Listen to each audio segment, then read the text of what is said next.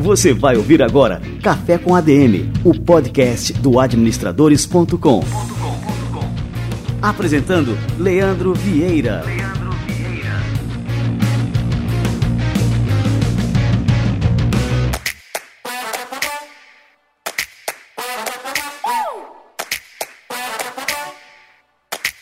Aí, já preparou seu cafezinho? Pois prepara que o nosso Café com ADM de número 66 está começando. E o número desse episódio, 66, me faz lembrar a lendária Rota 66 lá dos Estados Unidos que liga Chicago até Califórnia. Eu não conheço, mas tenho muita vontade de conhecer. Acho que talvez até em outra vida eu já tenha passado por lá andando, cruzando a Rota 66 em cima de uma Harley Davidson. E o café com ADM de hoje está fantástico e imperdível. Você vai sair desse programa depois deste bate-papo aqui com muitos insights sobre construção de marca, sobre branding. A gente está trazendo aqui hoje simplesmente um dos maiores especialistas do Brasil no assunto, o Marcos Hiller, e a gente vai falar de tudo sobre esse assunto. Inclusive aqui vamos falar até sobre o negão do WhatsApp. Então não perde, daqui a pouquinho o Marcos Hiller está chegando por aqui. E antes de chamar o Hiller, eu quero fazer uma pergunta para você que está aí me escutando. Você já pensou em empreender no ramo de consultoria? Olha só, você sabia que o faturamento médio de um negócio de consultoria no Brasil é de 500 mil reais por ano? E é um negócio que tem um baixo custo operacional, você não precisa sequer ter um, um ponto, um escritório é, para trabalhar. Uma pesquisa realizada no ano passado é, constatou que 73% das empresas brasileiras pretendiam ampliar a contratação de consultorias só no ano passado. É uma carreira que permite você ser dono da sua agenda e também de organizar o seu próprio tempo. E a gente, aqui no administradores.com, a gente tem um curso de introdução à consultoria, simplesmente com uma das lendas vivas da consultoria no Brasil, o Luiz Afonso Romano, um dos consultores mais antigos, com 40 anos de experiência em consultoria. E a gente preparou, juntamente com o professor Luiz Afonso Romano, o curso Introdução à Consultoria, os primeiros passos para uma nova carreira. Esse é um curso totalmente online que você pode fazer e realizar quando, onde, como você quiser, acessando administradores.com.br barra consultoria. Esse é um dos cursos online de maior sucesso aqui no administradores.com. Tá todo mundo comentando, tem feito a diferença na vida de muita gente. Não importa qual nível que você está na sua carreira, você pode ser um estudante, você pode ser recém-formado, você já pode ser um profissional é, com experiência. O que é importante é saber quais os passos que você tem que dar, o que, que você precisa dominar para realmente começar o seu negócio de consultoria. E é isso que a gente entrega aqui nesse curso com o professor Luiz Afonso Romano. Então entra lá, administradores.com.br barra consultoria para ter acesso a todas as informações do curso e se tornar um dos nossos alunos. E é isso aí, galera. Vamos receber agora aqui o Marcos Hiller e vamos falar sobre esse assunto fantástico que é branding, comunicação, marketing, construção de marcas. Vamos aprender com esse cara aí. Vamos lá.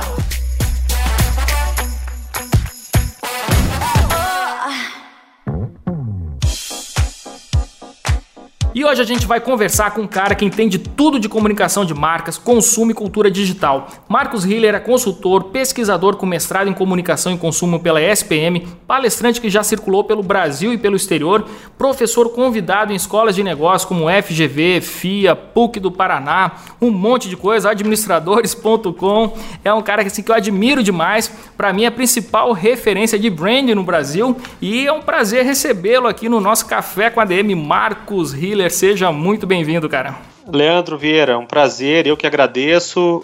Grande parceiro, conte comigo sempre, estou à disposição. Que legal. Marcos, vamos começar só para contar um pouquinho é, da tua história, para a turma entender todo esse teu background né, de, é, de marketing, de branding. Conta aí um pouquinho para a gente aí, quem é Marcos Hiller? Eu sou um cidadão uh, brasileiro, como qualquer outro, e sou uma pessoa muito curiosa, eu me interesso pelos temas obviamente, que me saltam os olhos. É, eu tenho 39 anos hoje, eu moro em Campinas. Depois de 30 anos morando em São Paulo, estou morando em Campinas. Decidi desacelerar a vida um pouco, sair da cidade grande. É, e, e, minha carreira ela é muito voltada em cima de marketing, comunicação, branding, essas coisas que você comentou. É, construir uma carreira, vamos chamar assim, é, habitual, né, de qualquer cidadão médio brasileiro hoje. Estudei, fiz faculdade, me formei, fiz algumas especializações. E aí, claro, a gente vai é, querendo direcionar nossa carreira, mas as oportunidades vão aparecendo. Aí eu atuei no mercado financeiro, trabalhei em banco durante 10 anos, fui executivo de marketing e comunicação de dois bancos. E desde então, desde 2009, eu estou no meu voo solo, decidi empreender e tenho a minha empresa hoje, que é um escritório na área de consultoria de marcas. É, sou professor, sou pesquisador, isso é uma veia que eu não perco de jeito nenhum. Tenho muito prazer de dar aula, de compartilhar ideias. Bebedor de cerveja, corintiano, libriano, e é isso aí. E gosta muito de café também, né, cara? Também. Cafeína é importante também. Olha aí. Então, tudo a ver com o nosso café com ADM de hoje. É, Marcos, me diz uma coisa. Uma coisa que sempre me chama muito a atenção é o teu olhar é, aguçado com relação a comportamento. É, porque marca, é, quando a gente fala de brand, a gente tem que falar também de comportamento do consumidor, né, cara? E assim um fato curioso que, que, eu acho que é interessante a gente citar aqui né, no começo desse nosso bate-papo é que na semana passada é, o Marcos entrou em contato comigo e me mandou um vídeo do, do WhatsApp que estava viralizando é, de dois caras tomando cerveja na praia tinha uma lata lá, o pessoal estava filmando de longe, uma lata de Itaipava, esses caras pegavam a Itaipava e botavam na garrafa de, da Heineken, né? Exatamente. É um fato aparentemente engraçado, um fato curioso. E a minha reação diante disso, acho que não nos cabe nenhum tipo de julgamento de valor sobre a atitude do sujeito ali. O cara faz o que bem entender, né? E eu tentei colocar a lupa ali em cima daquela, daquela atitude dele, com o viés da marca, com o viés do consumo, com o viés uh, da antropologia do consumo. É ali são nessas áreas do conhecimento onde você consegue obter respostas para tentar analisar uma atitude dessa é, com mais nitidez, com mais lucidez. E, e, o que eu escrevi no artigo aí para os administradores foi basicamente isso, né? E o que a gente viu ali é um ato, né, não é um ato isolado, aquilo a gente vê há vários anos, aquilo é do ser humano. É, de novo, não cabe nenhum julgamento de valor, como a gente viu ali até nos próprios comentários, não, que ostentação, que não sei o que lá, quer dizer, é você olhar um fato desse, ao meu ver, muito potente e colocar ele com viés mais reducionista, vamos chamar assim. Mas achei muito interessante porque, assim, isso é um fato é, trivial, é isso porque eu queria chamar a atenção justamente para esse teu olhar. As pessoas simplesmente recebem, acham engraçado é, e não analisam todo esse comportamento que pode estar por trás é, dessa atitude. E desse, desse teu olhar nasceu um artigo aí que está até agora, foi, foi escrito na semana passada e está até agora como o nosso artigo mais lido aqui do mês de janeiro. E achei Olha super aí. interessante. Quem quiser acessar, acho que é só procurar, procura aí no administradores.com, no Google, o cara que bebia Itaipava, mas queria beber Heineken. É isso aí, né? O título, né? Mas, mas queria consumir Heineken. Exato, é isso aí. E, Exatamente. e é muito interessante. E gerou uma discussão aí, a discussão tá pegando fogo lá, Facebook e tal, e no, no próprio artigo. E eu queria saber, Marcos, há quanto tempo você é, começou a desenvolver esse olhar? Como é que foi que você desenvolveu é, essa forma de, de, enxergar o consumo, que é um olhar muito importante quando a gente vai falar sobre construção de marcas, que é olhar para a questão do comportamento, a questão da, da sociologia, é quase um exercício de antropologia quando a gente vai analisar essa, essa questão.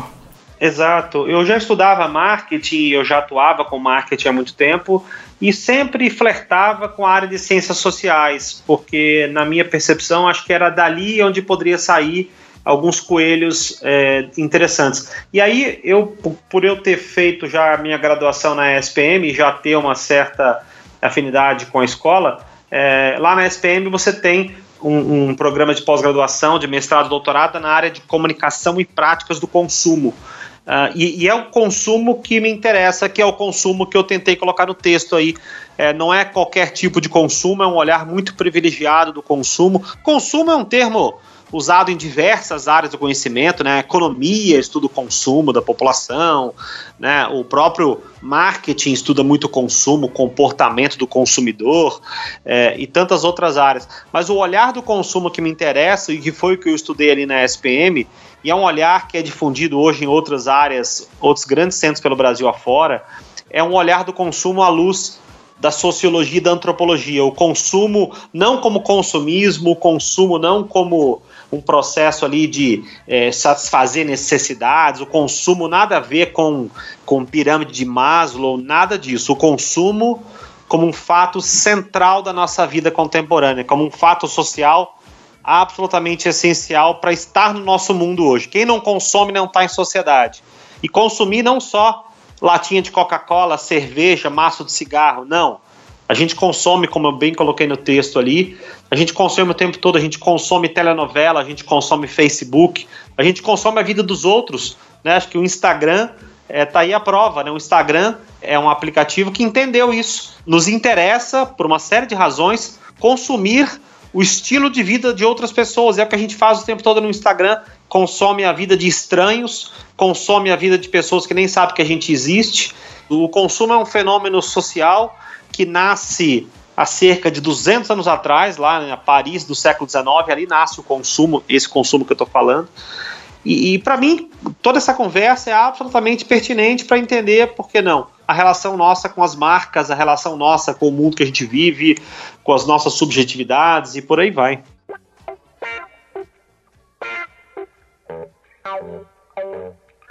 Eu achei extremamente interessante você é, pontuar isso aqui, principalmente assim a forma como a gente consome a vida dos outros. E, e eu achei também interessante o que você comentou comigo, isso não está ainda na nossa entrevista, mas a gente vai é, contar isso aqui, que você rebatizou a sua empresa, antes era Healer Consulting, né? E você Isso. rebatizou agora a empresa, passou a se chamar True Stories. E comentou comigo que o teu interesse é a verdade, né? Você frisou bastante é, essa palavra aqui quando a gente começou ali a bater um papo sobre a possibilidade dessa entrevista hoje. E eu queria que você falasse um pouquinho o motivo dessa mudança, né? E como é que você enxerga essa questão da verdade na construção das marcas. O jeito de você posicionar uma marca hoje em dia, isso não mudou. O jeito de você construir um posicionamento de marca, isso é um método universal que a gente usa há mais de 30 anos, que é o método lá da Nike dos anos 80, que é o método que a OMO usou nos anos 2000, que é o método da Apple nos anos 90, enfim. A gente pode falar sobre isso no outro café. É, mas o jeito de você executar um posicionamento de marca hoje em dia, isso sim, isso passa por mudanças drásticas, né? Principalmente por uma questão do digital, que hoje é uma plataforma é, absolutamente presente nas nossas vidas, e mais que isso, é uma crença que vem se solidificando cada vez mais para mim, para mim e para as grandes consultorias do mundo afora, pequenas, médias e grandes que a gente vê. As marcas relevantes, desde sempre, e hoje em dia mais do que nunca, são aquelas que conversam com a gente de uma forma verdadeira. São as marcas que contam histórias reais sobre pessoas reais. É, essa é a minha crença, é o que eu estou tentando né, disseminar no mercado, é o que eu dissemino nas minhas aulas, é o que eu dissemino nos meus textos, é, porque é, é tão simples quanto isso. As marcas relevantes são aquelas que fazem parte da nossa vida. E as marcas precisam tocar a nossa vida. A gente vive no mundo hoje de excesso de marcas, excesso de conteúdos, nós somos bombardeados. Existe uma saturação de comunicação que nem mais aguenta. As nossas caixas de e-mail transbordando spams. Quer dizer, é, e, e, como se dá bem? Como lidar diante desse excesso? Eu acho que é tentar tocar a vida das pessoas. Pode soar meio romântico isso, meio. Mas não, é isso mesmo. As, as grandes marcas do mundo hoje, você vê, são marcas que conversam com as pessoas, que tocam a vida é, que seja por meio de um viés emocional, claro, mas que estão falando com a gente. Né, para pegar alguns exemplos que me vêm à mente aqui que eu tenho visto, é, o último posicionamento da água tônica da Antártica, tá lá na lata escrito: o amargo transforma. No Instagram dos caras você vê ali histórias de, vida de pessoas que passaram algum tipo de revés, que passaram algum tipo de amargor na vida. O amargo transforma. É, que mais? Você tem outras marcas aí Uh, Açúcar União fala pra gente que onde tem doce tem união. Eu acho muito relevante isso. Uh, a nova linha de desodorante Johnson Johnson fala pra gente que desodorante Johnson Johnson, a vida mais de perto.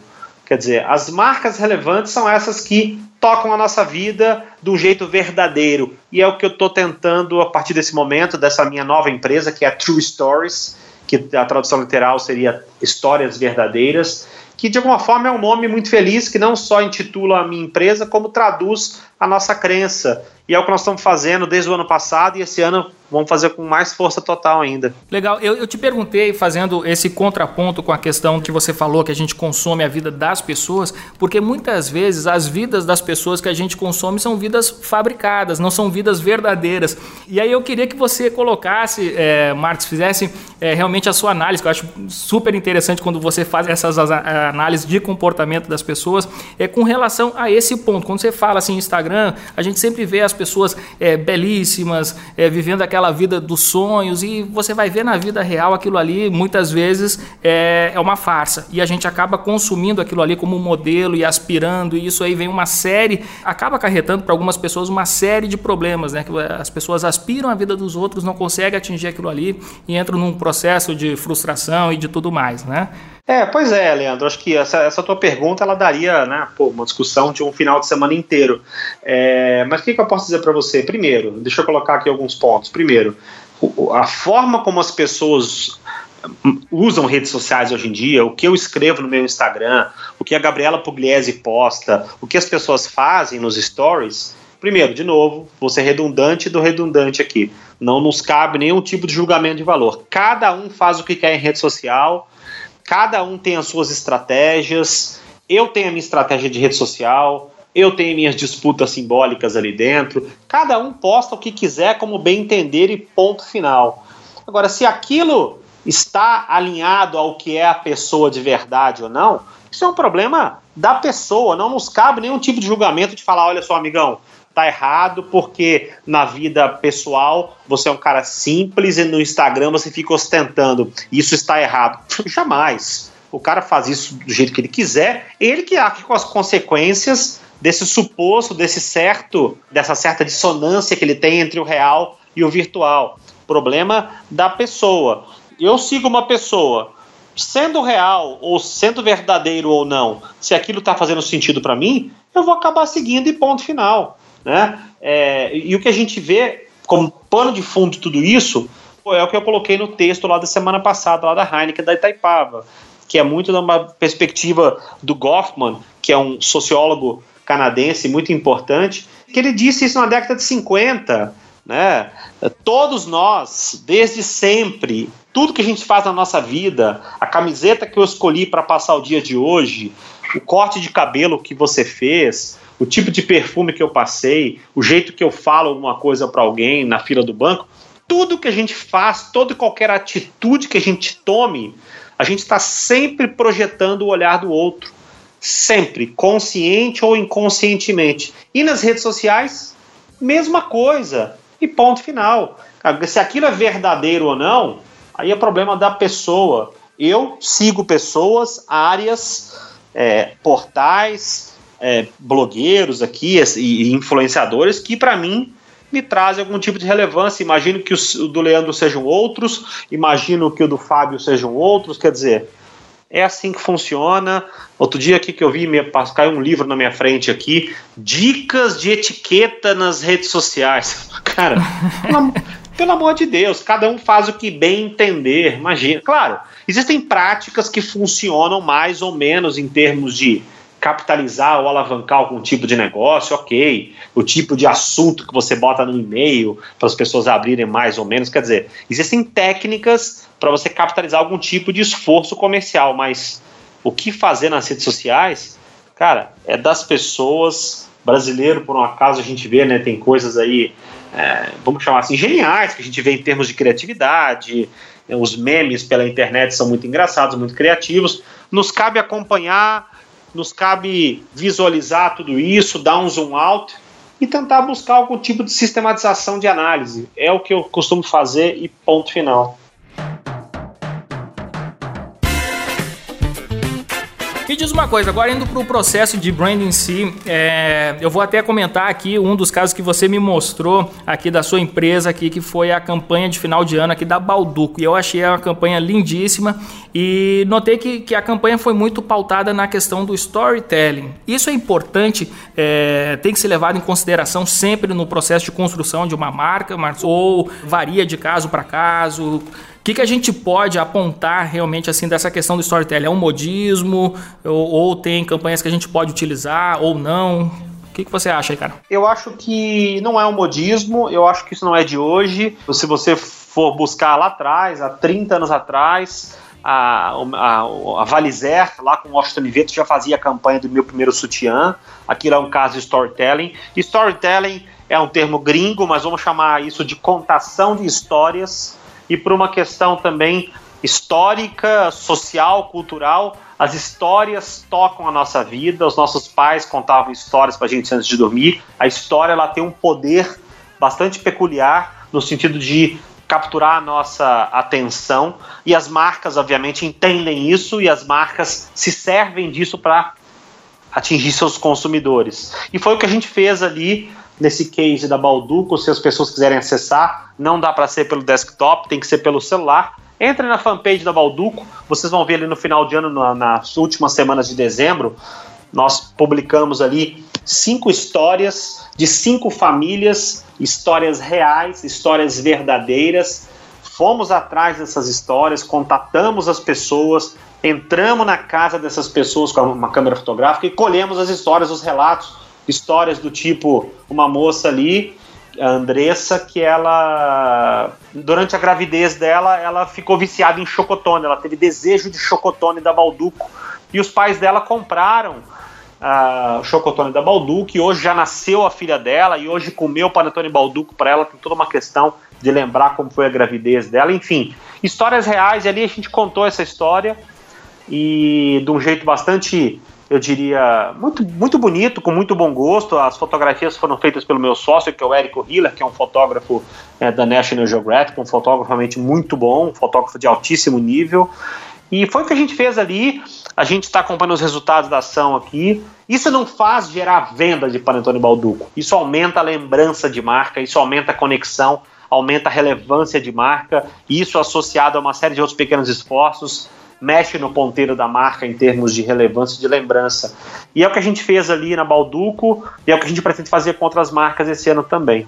Legal. Assim, e eu te perguntei essa questão se era um modismo ou não, porque assim, a, a, lógico, as agências acabaram identificando no storytelling uma narrativa muito poderosa. E acaba que muitas vezes essas agências, para criarem suas campanhas, elas se reúnem e dizem, bom, qual que é a mentira que a gente vai contar? E a gente vê muitos casos né, de marcas que estão construídas sobre mentiras. Agora não vou lembrar nenhum nome, mas tem uma, por exemplo, que é um, um picolé, um sorvete lá, que os caras falam que veio um sujeito da, da Itália para cá, que começou antigamente antigamente a, a vender o, o sorvete, sei lá, tem toda aquela história bonita e quando o cara vai ver, na realidade não existe nada daquilo ali. É, a premissa é, é a verdade, a história tem que ser verdadeira. Quer usar a contação de histórias para gerar conexão de marca? Ótimo. Vai buscar uma história verdadeira, quer dizer, isso é meio óbvio. Mas as marcas, como você citou aí, tem essa e tem outras várias aí, que não, elas procuram usar histórias fantasiosas procuram usar histórias que não são verdade. Eu vejo, obviamente, com o pé atrás. Eu não compactuo com esse tipo de prática. E é verdade, quando a gente acaba descobrindo que é verdade, que não demora a vir à tona, né? Aí a, aquela marca fica totalmente arranhada ali na nossa lembrança. Eu, eu falei aqui, nem lembro essa, o nome da marca aqui, justamente porque é, já está no limbo ali da minha mente ali, não, não me interessa mais, né? Ah, fica, acho que fica maculado. Não é um episódio desse que vai matar a marca, que vai sacrificar a marca, mas eu entendo que é muito difícil, aliás, você conseguir identificar exatamente qual foi o dano, qual foi é, quantos consumidores foram subtraídos da marca em função desse episódio mentiroso, vamos chamar assim. É muito difícil você usar uma métrica para mensurar isso, mas eu entendo que fica maculado. A mácula fica e difícil hoje em dia, em tempos de rede social, você tentar estancar uma sangria dessa, é, vis-a-vis casos aí como vai, Petrobras e Odebrecht, por exemplo. É, Odebrecht é uma marca super potente até um tempo atrás e que a gente viu na nossa televisão todos os dias aí que a marca ela era né, liderada por criminosos. E aí, que, que você faz com essa marca agora? Petrobras também. Como reposicionar uma marca dessa? Como apagar essa mancha que fica. Acho que o tempo ajuda, um trabalho de gestão de marca bem feito pode ajudar, mas olha, é um grande desafio.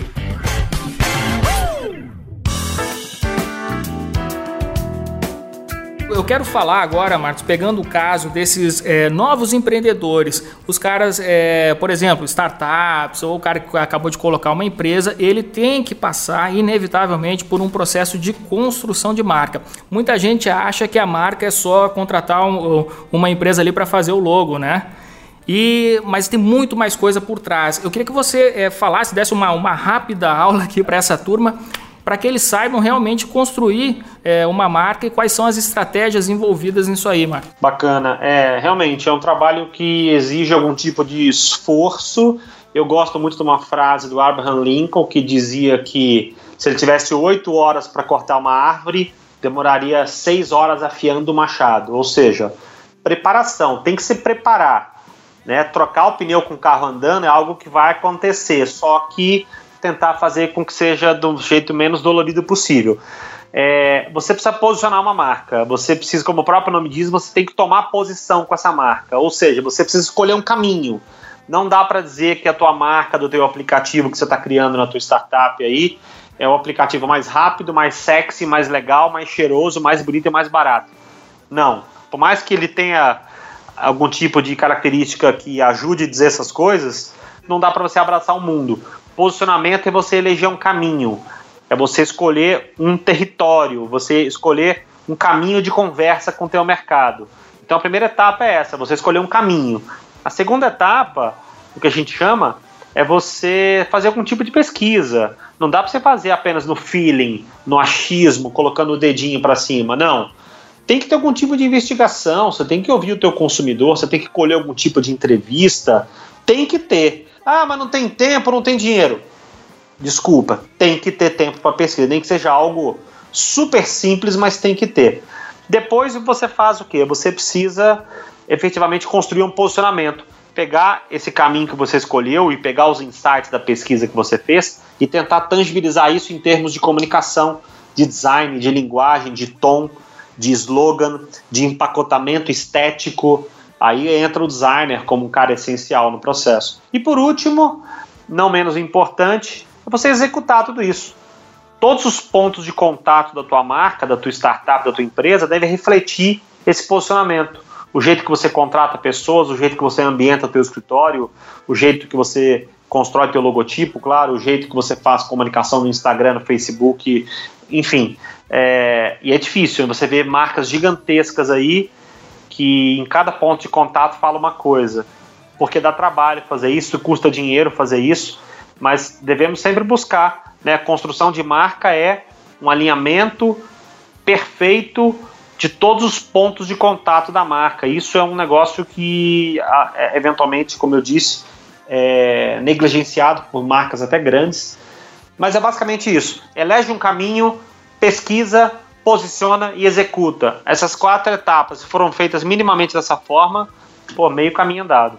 Muito bom. Eu tô lembrando aqui, Marcos, agora de um workshop que tu gravou aqui para o Administradores Premium. Eu acho que foi um dos primeiros também sobre brand, sobre construção de marcas. E aí tu comentava a respeito desses casos, assim, da, de algumas marcas que se tornaram esquizofrênicas, aí alguma coisa é, nesse sentido. Não sei se foi bem esse o termo que tu utilizou lá no, é, no workshop mas é, você comentava como as marcas, isso que você acabou de falar, se comportavam em diferentes meios de diferentes formas e acabava, assim, muitas vezes arranhando a própria mensagem.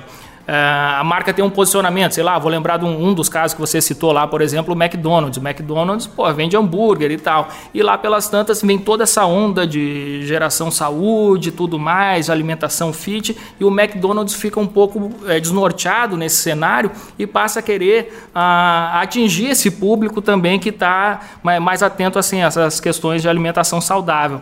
E aí você fala, pô, isso aí gera um, um conflito de marca aí um, na, na, mente do consumidor terrível, né? Claro, claro. Acho que você pegou uma marca gigantesca, você ver, acontece, né? A marca, na, na melhor intenção do mundo, na intenção de tentar se adaptar a tendências novas de alimentação, por exemplo, quer dizer, adota um discurso de marca que é absolutamente oposto ao que ela falou a vida inteira. Quer dizer, o cara jogou basquete a vida toda e começa a jogar futebol. Não vai jogar bem futebol. Não funciona. McDonald's né? não funciona. McDonald's é, desculpem quem gosta, mas assim, aquilo não é ruim, obviamente, mas aquilo é muito calórico, aquilo é gordura pura, aquilo entope a artéria, aquilo tem mais de mil calorias, aquilo é nocivo à nossa saúde. Aí um belo dia Os caras fazem isso há 50 anos. De repente começa a vender maçãzinha, saladinha. Não tem problema nenhum fazer isso. Pode fazer, mas cria uma marca nova, cria um novo posicionamento. Né? Senão fica uma coisa. Realmente, é o que eu acho que foi o que eu disse ali, é, uma coisa meio esquizofrênica. E quando você faz esse tipo de coisa, aí que vem o pulo do gato.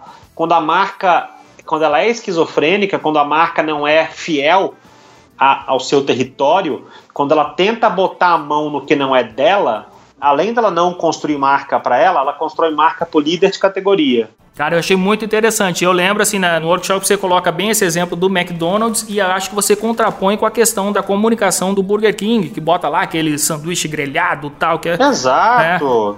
É, é uma marca de grelha, bacon, não sei. Isso quer dizer, uma coisa se, se assume como, como junk food e ponto final. O caso clássico disso foi o McDonald's agora que começou a tentar vender, aliás, está vendendo, né? Roubou, entre aspas, o contrato lá de fornecimento do ovo maltine para o milkshake e lançou o Mac Shake de ovo maltine e fez barulho com isso. Fez o que aconteceu? a venda do Bob's que aumentou. eu lembro. Isso aí a gente analisou. Quem quiser é, pegar Também. na lista de episódios aí, a gente fez um brand fight. Foi, a gente ah, fez uma, uma vez só, lembra disso, né, Marco? No, no primeiro, primeiro mim, episódio muito, do Café com a DM. Muito icônico aquilo, muito revelador. E aquilo é, é a minha aula número zero de branding. Quando você não é fiel ao teu discurso de marca, quando você bota a mão no que não é teu, você constrói marca por líder de categoria, não para você.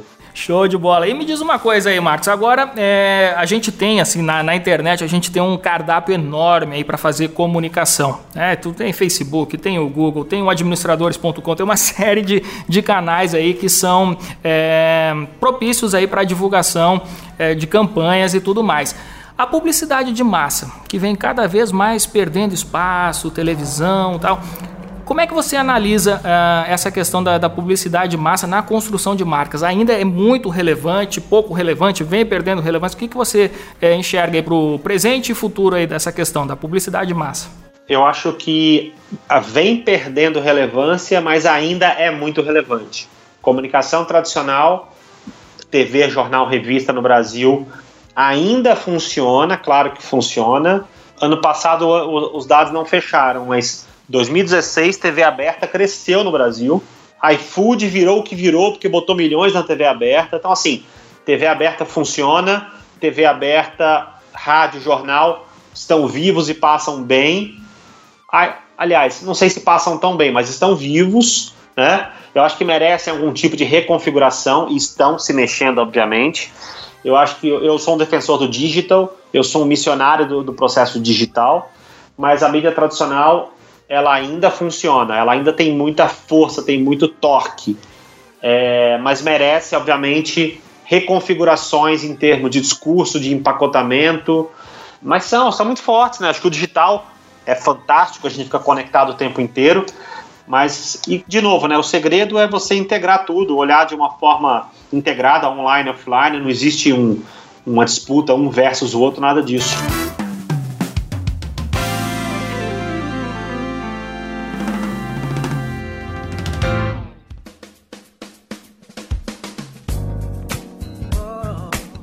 Queria relembrar aqui um, um, outras das nossas ações aí, dos nossos projetos em conjunto e também ressaltar é, mais uma vez aqui fazer um, um elogio aqui para você, Marcos, que você é um cara que tem assim uma formação acadêmica muito sólida, um olhar acadêmico assim que eu acho é, impressionante e aliado a isso você tem uma preocupação de enxergar tudo é, na prática, não só através dos livros, né? E, e, desse teu perfil nasceram dois projetos que a gente teve a oportunidade é, de participar também aqui no, no administradores.com, que foi a sua viagem para Nova York e a sua viagem para Abu Dhabi, que nasceram os programas, né? Made in New York e Made in Abu Dhabi. Queria que você contasse um pouquinho dessas experiências aí para a turma que está nos escutando. Ah, Leandro, o apoio do administradores para mim foi algo que me trouxe muita alegria, foi, foi essencial. Se não fosse vocês, o projeto não teria acontecido, afirmo isso tranquilamente. É, esse mundo que a gente vive, ele, ele nos permite desenhar, prototipar coisas, né? A gente nunca teve num momento tão favorável para a gente desenhar e prototipar ideias, pensar coisas inovadoras. E foi o que eu fiz ali.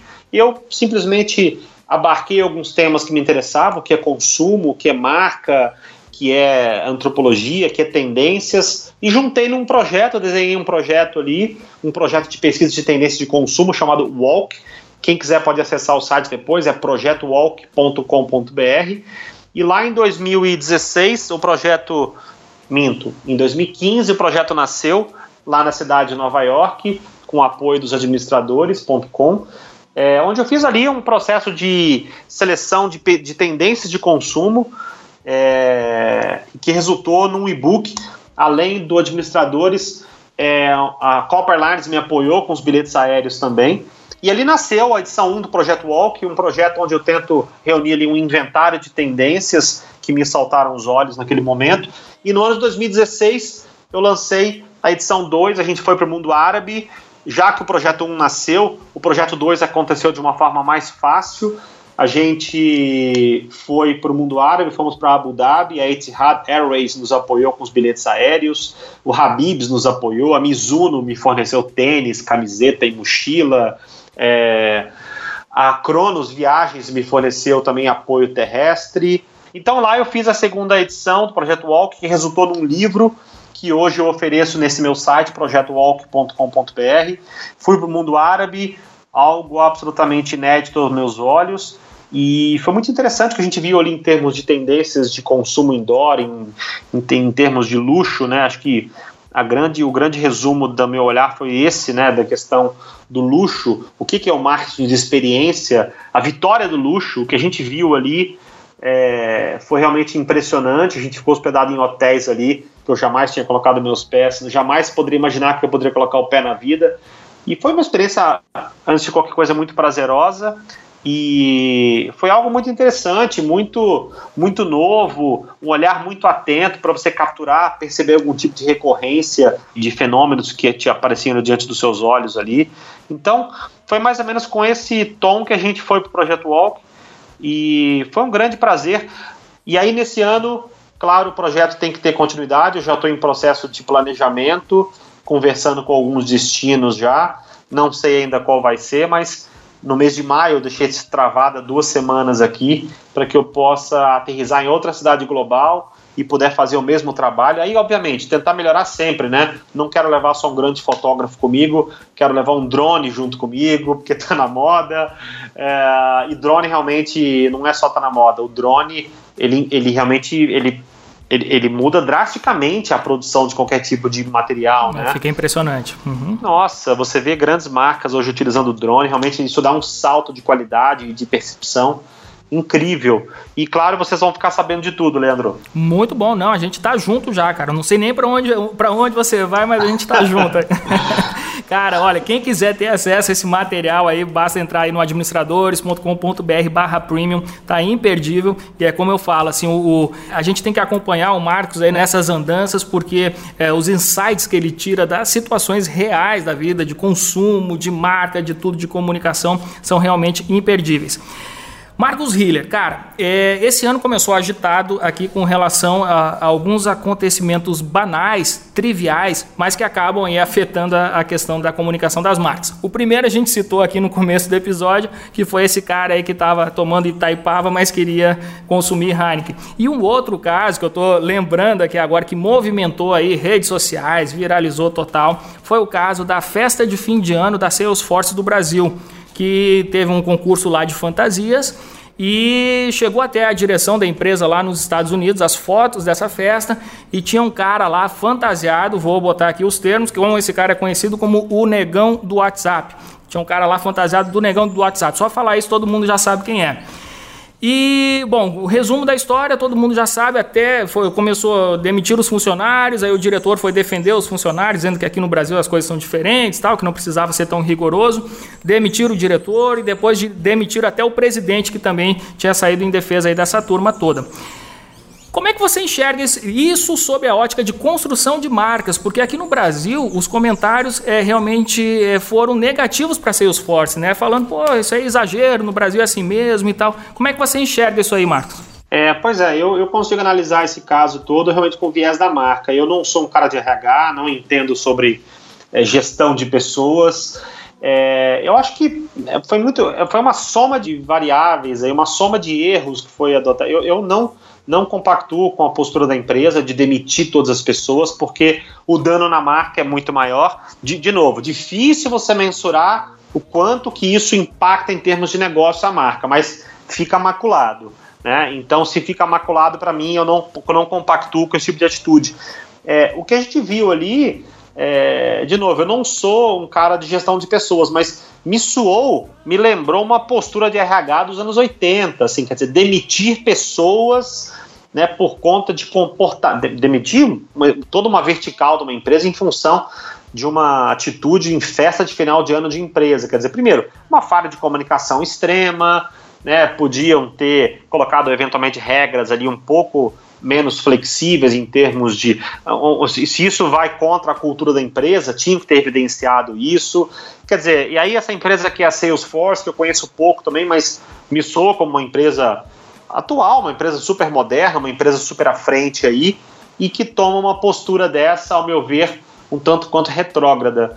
Eu vejo com, com maus olhos, não gosto da atitude da empresa, acho que foi uma soma de erros e que fica agora, quer dizer, já tenho recebido os memes já uh, do negão do WhatsApp com Salesforce, quer dizer, o dano para mim é a internet, a cultura da conexão ela é implacável, né? Isso vai ser, vai se disseminar. Eu acho que o ano favorece entre aspas Salesforce porque é um ano de Copa do Mundo, é um ano de eleições presidenciais no Brasil, então o nosso Facebook, nosso WhatsApp vai estar muito mais turbinado com outras coisas que vão eventualmente, eu diria, eclipsar esse fenômeno aí, esse, esse caso todo que você relatou.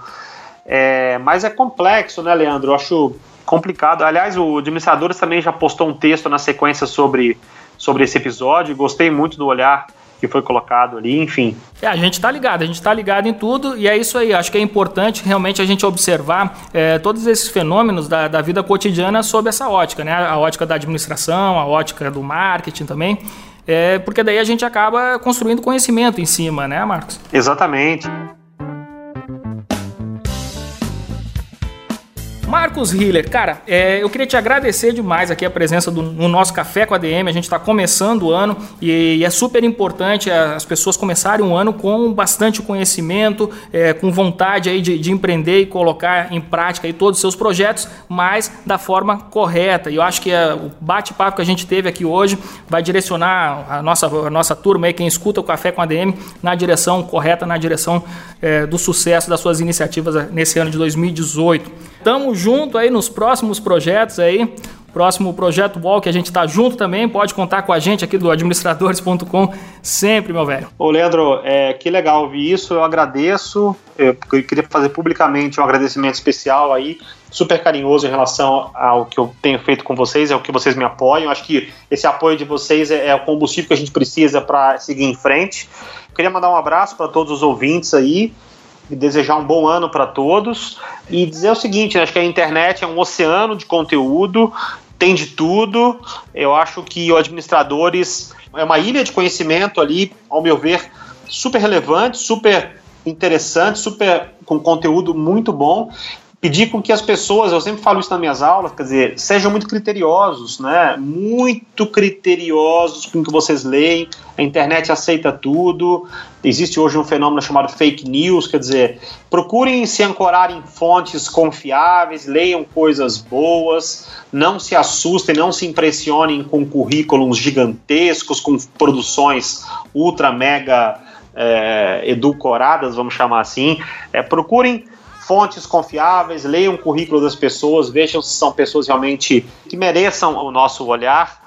E é isso, muito critério, tentar subir a barra cada vez mais no debate. Show de bola, meu velho. Valeu demais aí, Marcos. Obrigado, Leandro.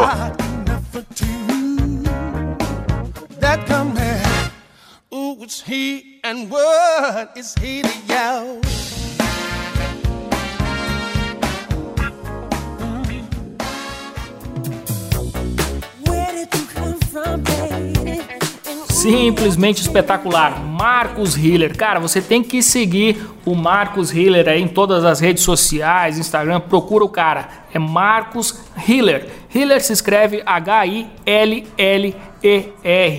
E tem um site dele também, marcoshiller.com.br, e aí você acha o cara em todas as redes sociais a partir do site dele. E para ter acesso aos conteúdos exclusivos que o Marcos Hiller preparou em conjunto com administradores.com, é só você se tornar um assinante do Administradores Premium entrando em administradores.com.br/premium, que se escreve Premium num bom português. E o Administradores Premium, você já sabe, é uma plataforma completa, repleta, a plataforma que você precisa ter acesso para desenvolver os conhecimentos e as habilidades que todo mundo que quer ter sucesso no mundo dos negócios precisa dominar. Através de uma mensalidade irrisória de apenas R$ 29,90 por mês, menos de um real por dia, você tem acesso a milhares de reais em workshops, treinamentos, cursos programas especiais, tudo isso apresentado e conduzido pelos maiores especialistas do Brasil e do mundo. Gente como o Marcos Hiller, que está lá no Premium apresentando um workshop exclusivo sobre branding e também os programas Made in New York e Made in Abu Dhabi. E é isso aí, galera. Este aqui foi o nosso Café com a DM de número 66. Na semana que vem a gente volta com mais cafeína para vocês, mais conteúdos e informações para você fazer de 2018 um ano fantástico. Beleza então? Então na próxima semana a gente se encontra novamente aqui em mais um episódio do Café com a DM, a sua dose de cafeína nos negócios. Até lá.